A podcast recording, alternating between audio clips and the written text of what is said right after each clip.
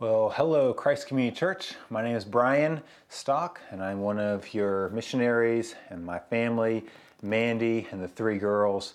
Of course, we have a long history with Christ Community Church, and it is such a joy and a blessing to be here today to be able to share God's Word. And if you don't have an opportunity to know what we're doing in South Asia uh, and planting churches, we'd love to come out and to see you uh, and to even come together as a family or maybe go out, whatever you're comfortable with uh, while we're here in America. Again, our hearts really love you. We're so thankful for your support. And so, but thank you for this opportunity for being able for me to be able to bring God's word. Uh, if you have your Bibles, open to Isaiah chapter 6, and we will go through Isaiah chapter 6, 1 through 10. I'll be reading Isaiah chapter 6, 1 through 10. Hear the word of the Lord. In the year King Uzziah died, I saw the Lord sitting upon a throne, high and lifted up, and a train of his robe filled the temple. Above him stood the seraphim. Each had six wings. With two he covered his face, and with two he covered his feet, and with two he flew. And one called to another and said, Holy, holy, holy is the Lord of hosts. The whole earth is full of his glory. And the foundations of the threshold shook at the voice of him who called, and the house was filled with smoke. And I said, Woe is me, for I am lost, for I am a man of unclean lips, and I dwell in the midst of a people of unclean lips. For my eyes have seen the King, the Lord of hosts. Then one of the seraphim flew to me, having in his hand a burning coal that had taken with tongs from the altar. And he touched my mouth and said, Behold, this has touched your lips. Your guilt has taken away, and your sin atoned for. And I heard the voice of the Lord saying, Whom shall I send, and who will go for us? Then I said, Here I am, send me. And he said, Go and say to this people, Keep on hearing, but do not understand. Keep on seeing, but do not perceive. Make the heart of his people dull, and their ears heavy and blind their eyes, lest they see with their eyes and hear with their ears and understand with their hearts and turn and be healed. This ends the reading of the Word of God. Let's pray. Our God, we thank you for your Word. May your heart be our heart. May your eyes be our eyes. May your ears be our ears. May you give us holy, the Holy Spirit to hear your word. In Jesus' name, amen.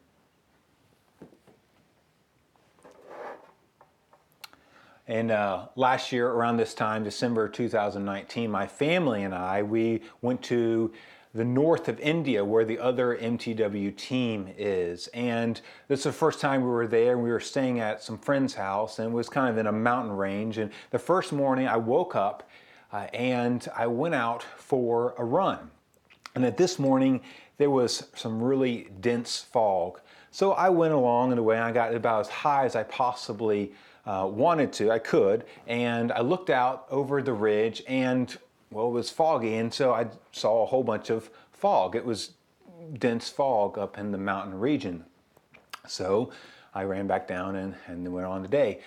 Uh, then the in the next couple days, I went up for the same thing. But today, that day, I it was where I was.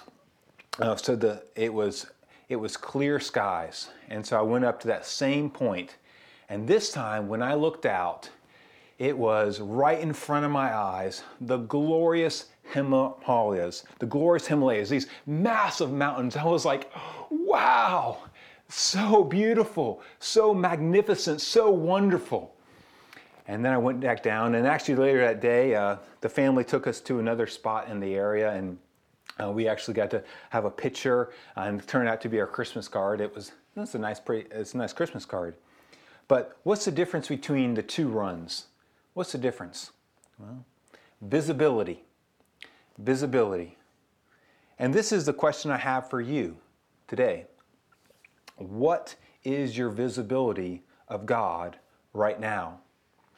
What is your visibility of God?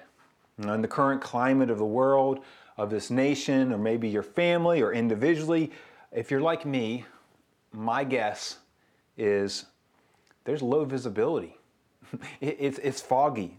Uh, it's hard to see. 2020, as it's coming to a close, was supposed to be the year of, of, of vision, and now seeming like no one can see. You know, if you're, you know, what happens when you can't see or in a dark room, or it's hard to move. It's hard to make plans. It's hard to take the next step in the future. It's hard for churches to move forward with their mission, in their mission, to see the vision. The, the, the fog has landed, and we're afraid to take the next step because the next step is actually going to take real faith. And to have real faith, you're going to need to see the real God. And that's hard to do. And today, this hour, that's my prayer, is that we would see God together. When we have high visibility of God, we will be mobilized for mission. When we can see God clearly, we will be able to move out to mission. Mission here in the greater Atlanta area, mission in India. So let's see this clearly from Isaiah chapter 6. So, as we go into this passage, we must know that when Isaiah entered the temple that day, from this well known passage, his situation out in the world and out in his nation was foggy at best. Dense fog. If we had time to read chapters Isaiah, um, Isaiah's 1 through 5, we would see over and over again that there was a political, a national, a religious problem at hand. Does this sound familiar? To anyone? but it's even more than just the fog in the land. The people of God have even have a bigger problem. They are blind to God. Look at verse 9. It says this. It says, "Go and say to the people, keep on hearing, but do not understand. Keep on seeing, but do not perceive." Here, here's the bigger problem. It's, it's an eye problem. It's a, it's a heart problem. The eyes of our heart do not see God. The people of God have become what they do see. They have become what they have worshiped. They have become what they are beholding in front of them. What can't see? What can't speak or hear? Well, back then it's the idols the idols of the nations, the idols made by human hands all around them. The people of God had become uh, deaf and, and dumb and, and blind. And so, what or, or who is before you? What's before you? See, this is true for all of us. Whatever is before us is what we become. It's true for all of us. When I was uh, during the lockdown, I was able to run and be, met this uh, guy on uh, as I was running, and uh, his name was Henna, and he was a, a secular Hindu, uh, and we had these great runs. They were quite long, uh, and one Saturday I was running along with him, and I was preparing a message for heaven, and so I asked him just you know, hey, what's your what's your concept of heaven in your thought? And he actually, and then he gave a, a lot of uh, interesting answers and and what kind of came from what he believed. Um, and but what he said was this: he said that heaven is now. Heaven is is here and now. And and I'm running, and I'm looking around, and I'm seeing you know cows pooping on the road, and and and there's poverty everywhere, and I'm just like this ain't don't look like heaven. But then, okay, so now I come along and then I ask the question, well, well, what's hell? Well, he said, well, this is hell as well. This is heaven and this is hell. And I said, huh, that's interesting. So how do you tell? Well, and he said, well, the, the reason how you tell the difference is you decide. You decide if it's heaven or hell.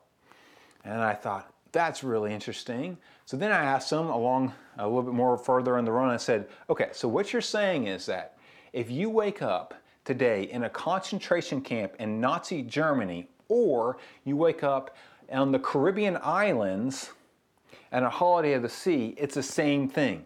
And he said, Yes. And I said, Wow.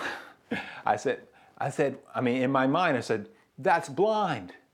That's blind. His worldview is what he beholds is because he's coming from a Hindu worldview that all is one. And, and so it is, it makes sense that heaven's one and hell is one. They're all the same thing. And that's the way he sees the world. That's what he's beholding. And so he needs to see Jesus Christ in that moment who makes all the difference. Now, if I leave you with that story, I know what you'll do because I would do the same thing as I've wrestled with this. I will cast self righteous judgment. Self righteous isn't going to say, well, I'm free, consistent. I don't have that world. I understand what the difference between heaven and hell are. But see, I can't do that because what? Because God here is exposing, exposing the people of God. Isaiah. He's exposing Isaiah. He's exposing you. He's exposing me. He's exposing us. See, could, could it be that the church has so much division socially, economically, ethnically, because we do not see God? Could it be that the church has not considered our neighbor, love the poor, like the Good Samaritan, because we do not see God? Could it be that why this nation is on the rise with those who have no religious affiliation because the church does not see God. Could it be that the church, as, as a church, live in isolation from the mission of God because we do not see God? And could it be that our church services are more ritualistic?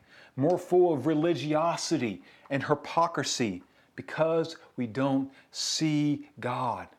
Like the people of God in Isaiah's time who had forgotten God, we have also forgotten God because we have not seen God for who He truly is. Has the evangelical church become what they have beheld? and it's not the real God. Hmm. And God knows this. God knows this. And he pays a visit to Isaiah. And one of the most grandest theophanies of the Old Testament. I love the way the, the, our confession says, the Westminster Confession, he says, he says that God condescends in his great, he voluntarily condescends to it. And that's what we see here. God coming down to Isaiah Isaiah needed to see God. We need to see God for who He is. We don't need to see man. We don't need to see government. Dare I say, we don't even need to say to see church and church plans, but we need to see God. You need to see God. And this will move us as we walk in faith, not by our sight, whether in whatever season, whatever situation, in this church here, Christ Community, or in my church in, in India at New City Fellowship. So, we come to the passage, Isaiah. Again, let's look at verses 1 through 4. You see this grand vision. You see that King Uzziah died, and and then he's, he said the Lord, and he's sitting on this throne, and there's this majestic vision. And you have these seraphim that are crying out, Holy, holy is the Lord. The whole earth is full of his glory, and it's shaking. So here we see that Isaiah, Isaiah, again, he's a religious priest. This is what he does for his job. He, he, he goes and Isaiah opens the door of the temple much like you would be opening door to your office. And then God opens the door to his heavenly temple. And Isaiah sees the Lord and he invites him to see him. And he, Isaiah, now invites us to share into that vision of God. So let me give you four glimpses of God from these four verses. First, we see that God is alive. It says, In the year King Uzziah died, King Uzziah is dead, and God lives on. From everlasting to everlasting, you are God. Psalm 90, verse 2. See, we, we put a lot of stock in our political leaders who, who hasn't had a conversation or, or even more about the election, the past election uh, this week, uh, yesterday, even today, maybe this morning. Yet, every ruler faces the same plight as King Uzziah. Current President Trump, maybe what's going on, President elect Joe Biden, former President Obama, King Henry VIII, Napoleon's, the Caesars, all will die. The turnover in world leadership is 100%, but not God. He lives on. He always has been, and He will be alive. Number two, we see that God is king. The Lord, He sits on the throne of the universe. He is authoritative. He is central and He rules all. I was once uh, driving down, I think it was uh, up uh, 85, and there was a sign, a billboard, and it said, God is not a socialist. And I responded to Mandy, I said, and neither is he a delegate in a democracy. He, he, he's not like one who just has one vote amongst all the other votes. No, God is a dictator. Now, he's a good dictator, wants to get to know him, but he rules all. Psalm 115:3 God is in the heavens and he does what he pleases. We just, we just need to we just need to maybe even pause the video here maybe and just and just let God as king work on you. It just needs to work on us. And it does. We see that God is number 3, God is revered. The, the scene here is overwhelming for Isaiah, and as it should be. You have, there's this throne that's high and lifted up, and, and you have have, have, you ever have you ever stood underneath, like right at the edge of a very tall building?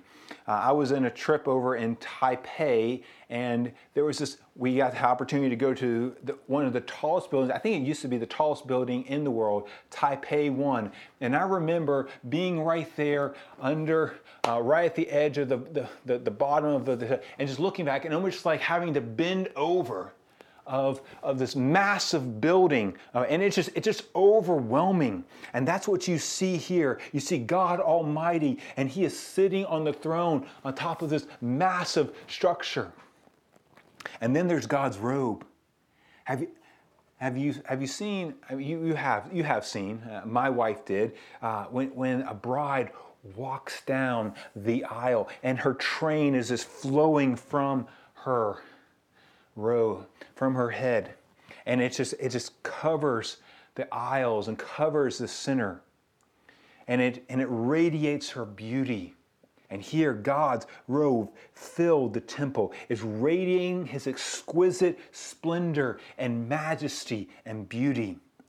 And, and then you have the response of these seraphim. Now, no one really knows what these strange six winged creatures are with wings and feet and intelligence but they are massive. They, they're, they're shaking the temple's foundation with their very words. It's like going to and standing on the lawn of Stone Mountain and speaking and then having Stone Mountain just shake. It is frightening. And they continue to do this day and night with one purpose to revere and to worship God on the throne. And what do they say? Number four, we see that God is holy Holy, holy is the Lord of hosts. The whole earth is full of his glory. Now, what does it mean for God to be holy? I need a little help here. It's hard to, to gather this and understanding. So I'm going to get a little help from a professor, Sinclair Ferguson, a great churchman and theologian. And he says this For God to be holy, it means that God is separate from sin. But also, holiness in God also means wholeness. God's holiness is God's godness. It is His being God in all that is meant for Him to be God. To meet God in His holiness, therefore, is altogether overwhelmed by the discovery that He is God and not man. That God is God, that God is unique, that God, there is no other real God to compare Him when He is in a class in Himself. He is utterly holy. God is God, and we are not. Have you had this discovery before? I remember the first time that, that just it just landed on me. I remember exactly the same spot where I was, in my parents' house. I was walking up the stairs, and it just it just hit me. It just hit me. Eh, God's godness, and I, I could never turn back. Now, I, um, from that moment. Now, I hadn't studied theology back then, but I knew in my mind, in my being, if God was God, then he was massively bigger than I was. And even then, I was actually wrong because that's it's not like God's godness is just like me, like 10 billion times bigger. Because that what would happen is you would get Brian, you would get all of Brian 10,000 times or 10 million times bigger. That's not good because I'm sinful. So God is in a unique class of himself. And at that moment, when I had that, he was really, he was really working on me. He put my trust, leaning on him, trusting in the Lord and not in myself, and bringing me awe to worship. Have you had those moments where God is God and you realize you're not? Here we see that God is God and that He is magnificent, holy, that, that God is alive, that God is king, that God is to be revered in His holiness. That's the vision that Isaiah saw. What, what, what, does it do to Isaiah? Well, let's turn to the text now. Let's read verse 5. And, and I said, Woe is me, for I am lost, for I am a man of unclean lips, and I dwell amidst the people of unclean lips, for my eyes have seen the King, the Lord of hosts. In the presence of God, Isaiah is undone. He's, he's dismantled. Isaiah is like a log on the chopping block, and with one swing of God's axe, he is split. He's done. Now, I, I want to be pastoral here. I have to know, and you have to know that God doesn't do this every day, right? He doesn't do this day. Often, the way that God works on our petrified hearts is He chisels. He chisels daily. He chisels daily, day in and day out with the Word and the Spirit. But this time, there are moments that God takes us to his chopping block. And this is one of the moments in Isaiah's life where, in just one swing, he is just dismantled. He's undone. And he cries out, Woe is me. He sees that he is broken and polluted, that he has sinned. Then he sees his sinfulness. He's no longer blind, no longer blind to God, but no longer blind to himself as well. He, Isaiah can no longer hide. His religious pride has far too long blinded him from seeing God. And now the light of God has exposed Isaiah pollution. He's public before the king and he is polluted. We, we just need to meditate on how God's holiness exposes our pride. What do we see here in Isaiah? Isaiah first says that I am lost. He recognizes that he can't save himself, that there is no salvation in the race of man. There is no way to get back to God from where he stands. He is lost in the woods somewhere and there's no way for him to find. The, the light of God has exposed and penetrated the secret faults of and more corruption of his soul. And two, you see here, the next thing you see Isaiah confessing is, I am a man of unclean lips. Now we need to take a step back here, and we I need to ask the question: What is Isaiah's profession? What is he? Is he not a prophet? And what is the instrument of a prophet? Is it not his lips? Is it not his lips? Isn't that what he uses for his trade? Has not he used his lips even to read the word of God? Yes, yes.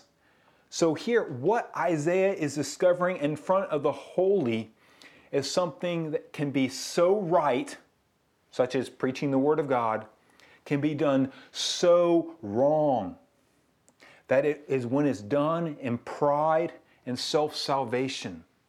Isaiah now, he, he begins to know of his religious, righteous acts, or as he says later in Isaiah 64 6, are filthy rags.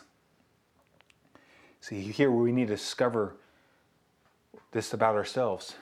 We need to see that so often it's, it's the very strengths and qualities and gifts that stand beflu- polluted before God because they're done in self glory.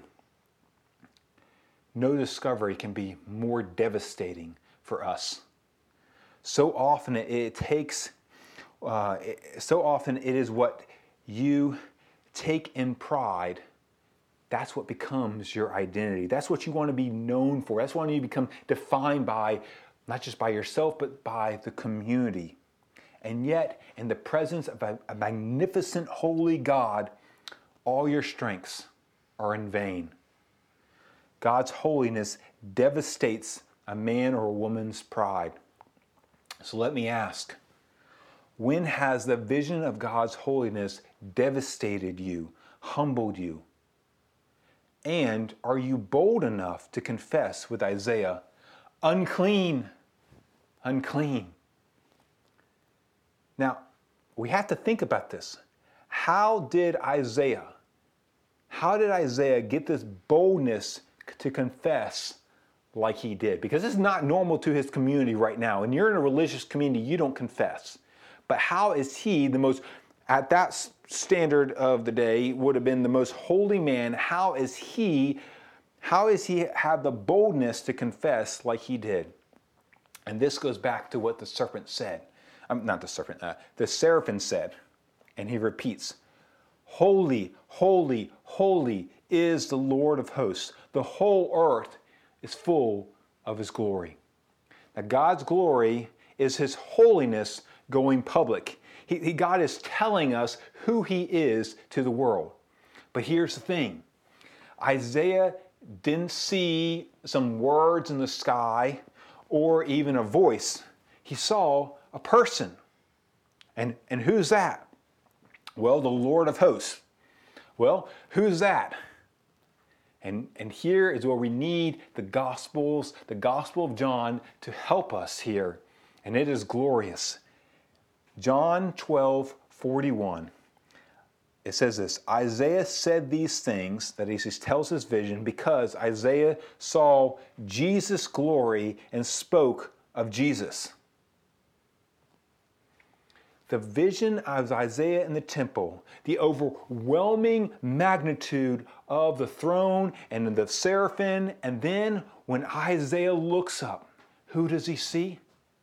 He sees Jesus, the face of Jesus, the face of Jesus, the glory of God in the face of Jesus Christ. The glory of God includes the glory of mercy glory. He sees, he looks up and he sees Jesus' face and he sees Jesus' eyes, and those eyes are filled with compassion, and those eyes are focused to the cross. And Isaiah's heart floods with gospel confession and repentance. That's how Isaiah, that's how Isaiah is able to confess so boldly. He didn't die in terror. No, he saw Jesus extending mercy. That's what the text says. Isaiah 6, 6 and 7. Then one of the seraphim flew, and having in his hand a burning coal that had taken from the tongs of the altar, and he touched my mouth and said, Behold, see, just Jesus, this is Jesus extending mercy. Behold, this has touched your lips. Your guilt is taken away, and your sin atoned for. Folks, friends, this is the gospel. This is the clearest picture of the gospel that God is holy and that we are not. That, that, that He is more holy than we think. And that we are more sinful than we can imagine. And there is a huge gap, and Isaiah is, is stuck. He can't go to God. But here's the gospel in mercy, God in Christ comes to Isaiah. The good news is that God moves to you in mercy and compassion. That Christ is that lamb on the altar, that burnt offering that takes our sinfulness and takes our guilt and takes our shame and it's taken it all away. Can you confess with Isaiah this? Will you confess this? And when you do, when you do, now we're back to the question what is your visibility? What is your visibility of God? Confession clears the eyes of the heart. And when we have clear eyes, those who are pure in heart can see God. And we can see the King. We can see his magnificent glory. And this moves us to mission. This awakens us. This grows our faith. We see God. Our, our mission is theological. Now, that's not esoteric academia. I'm not talking about that. That's another subject. No, we're talking theology by, by, by knowing and seeing and experiencing and loving God to to get to, to know God, to get to enjoy God, to get the vision of God in the face of Christ that, that the world can see. That's what my friend Henna needed to see. He needed to see God in Christ. That's what you need to see. That's what your friends need to see. They need to see God in Christ. And as our eyes are renewed and our ears are restored, then we can hear the King ask, whom shall I send? And who will go for us? Can you answer? Here I am. Send me. Let's pray. Lord, we thank you that your word exposes our sin and clearly shows your word and shows us you. May God now you give us a heart that is obedient to your word as Isaiah was obedient. In Jesus' name, amen.